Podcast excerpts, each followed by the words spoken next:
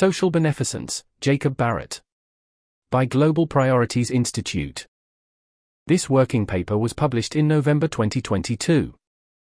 Heading Abstract A background assumption in much contemporary political philosophy is that justice is the first virtue of social institutions, taking priority over other values such as beneficence.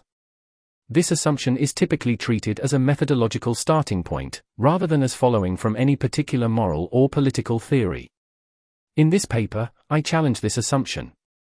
To frame my discussion, I argue, first, that justice doesn't in principle override beneficence, and second, that justice doesn't typically outweigh beneficence, since, in institutional contexts, the stakes of beneficence are often extremely high. While there are various ways one might resist this argument, none challenge the core methodological point that political philosophy should abandon its preoccupation with justice, and begin to pay considerably more attention to social beneficence, that is, to beneficence understood as a virtue of social institutions. Along the way, I also highlight areas where focusing on social beneficence would lead political philosophers in new and fruitful directions, and where normative ethicists focused on personal beneficence might scale up their thinking to the institutional case. Heading I. Justice is the first virtue of social institutions, as truth is of systems of thought. A theory, however elegant and economical, must be rejected or revised if it is untrue. Likewise, laws and institutions, no matter how efficient and well arranged, must be reformed or abolished if they are unjust. The only thing that permits us to acquiesce in an erroneous theory is the lack of a better one. Analogously, an injustice is tolerable only when it is necessary to avoid an even greater injustice. Being first virtues of human activities, truth and justice are uncompromising. These propositions seem to express our intuitive conviction of the primacy of justice. No doubt they are expressed too strongly. John Rawls, A Theory of Justice. 4. A background assumption in much contemporary political philosophy is that justice takes priority over beneficence. When evaluating social and political institutions, or thinking through questions of institutional design or reform, we should focus primarily on justice. This assumption is often associated with various further ideas, such as that justice but not beneficence is enforceable, that justice but not beneficence concerns rights, or that justice involves perfect duties but beneficence only imperfect ones.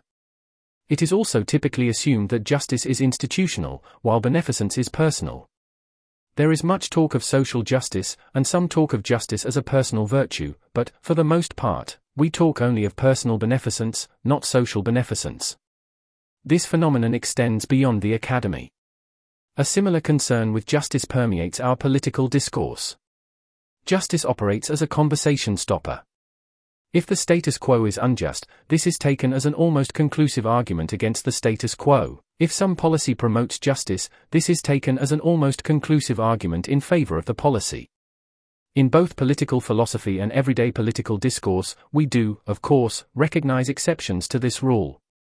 In the face of a serious disaster, we may need to override justice, we shouldn't really let justice be done though the heavens fall.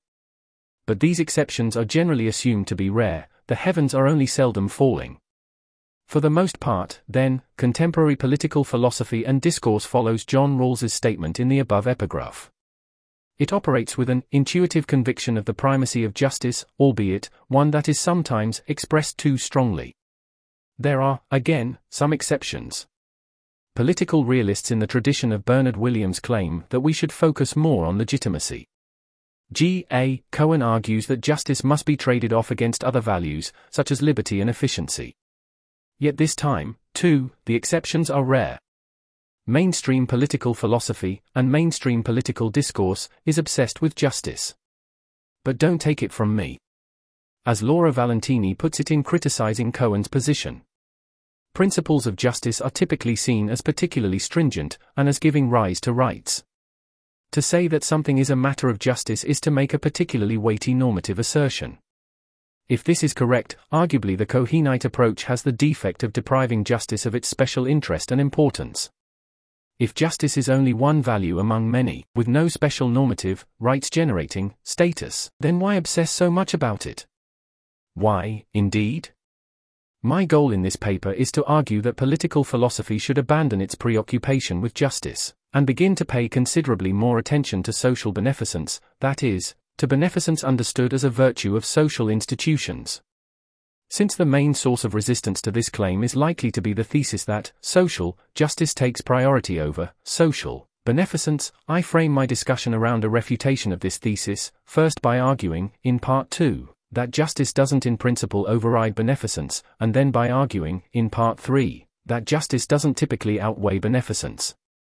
Although defenders of the priority of justice might respond at various points by appeal to stipulative definitions of justice, or beneficence, to atypically expansive theories of justice, or to certain controversial moral claims, a running theme is that no such response, even if successful, challenges my claim that political philosophy must focus more on social beneficence, because it can't assume the priority of justice as a methodological starting point.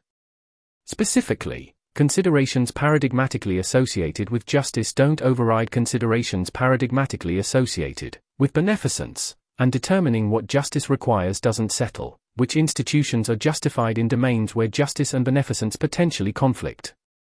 Along the way, I also highlight areas where focusing on social beneficence would lead political philosophers in new and fruitful directions, and where normative ethicists focused on personal beneficence might scale up their thinking to the institutional case. One limitation of my discussion is that I am concerned with the justification of institutions, with which institutions we should construct or maintain, as opposed to their legitimacy or authority, with who should decide which institutions we have, or when they rightfully command compliance.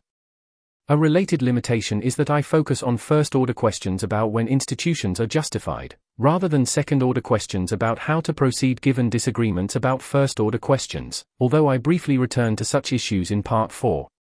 Throughout, I treat beneficence as equivalent to charity, humanitarianism, or the portion of morality that utilitarians, say, believe is all of morality. The personally beneficent person promotes the good of others, or welfare more generally. Socially beneficent institutions do the same. Heading. Read the rest of the paper. This article was narrated by Type 3 Audio for the Effective Altruism Forum. The original text contained five footnotes which were omitted from the narration. To report an issue or give feedback on this narration, go to t3a.is.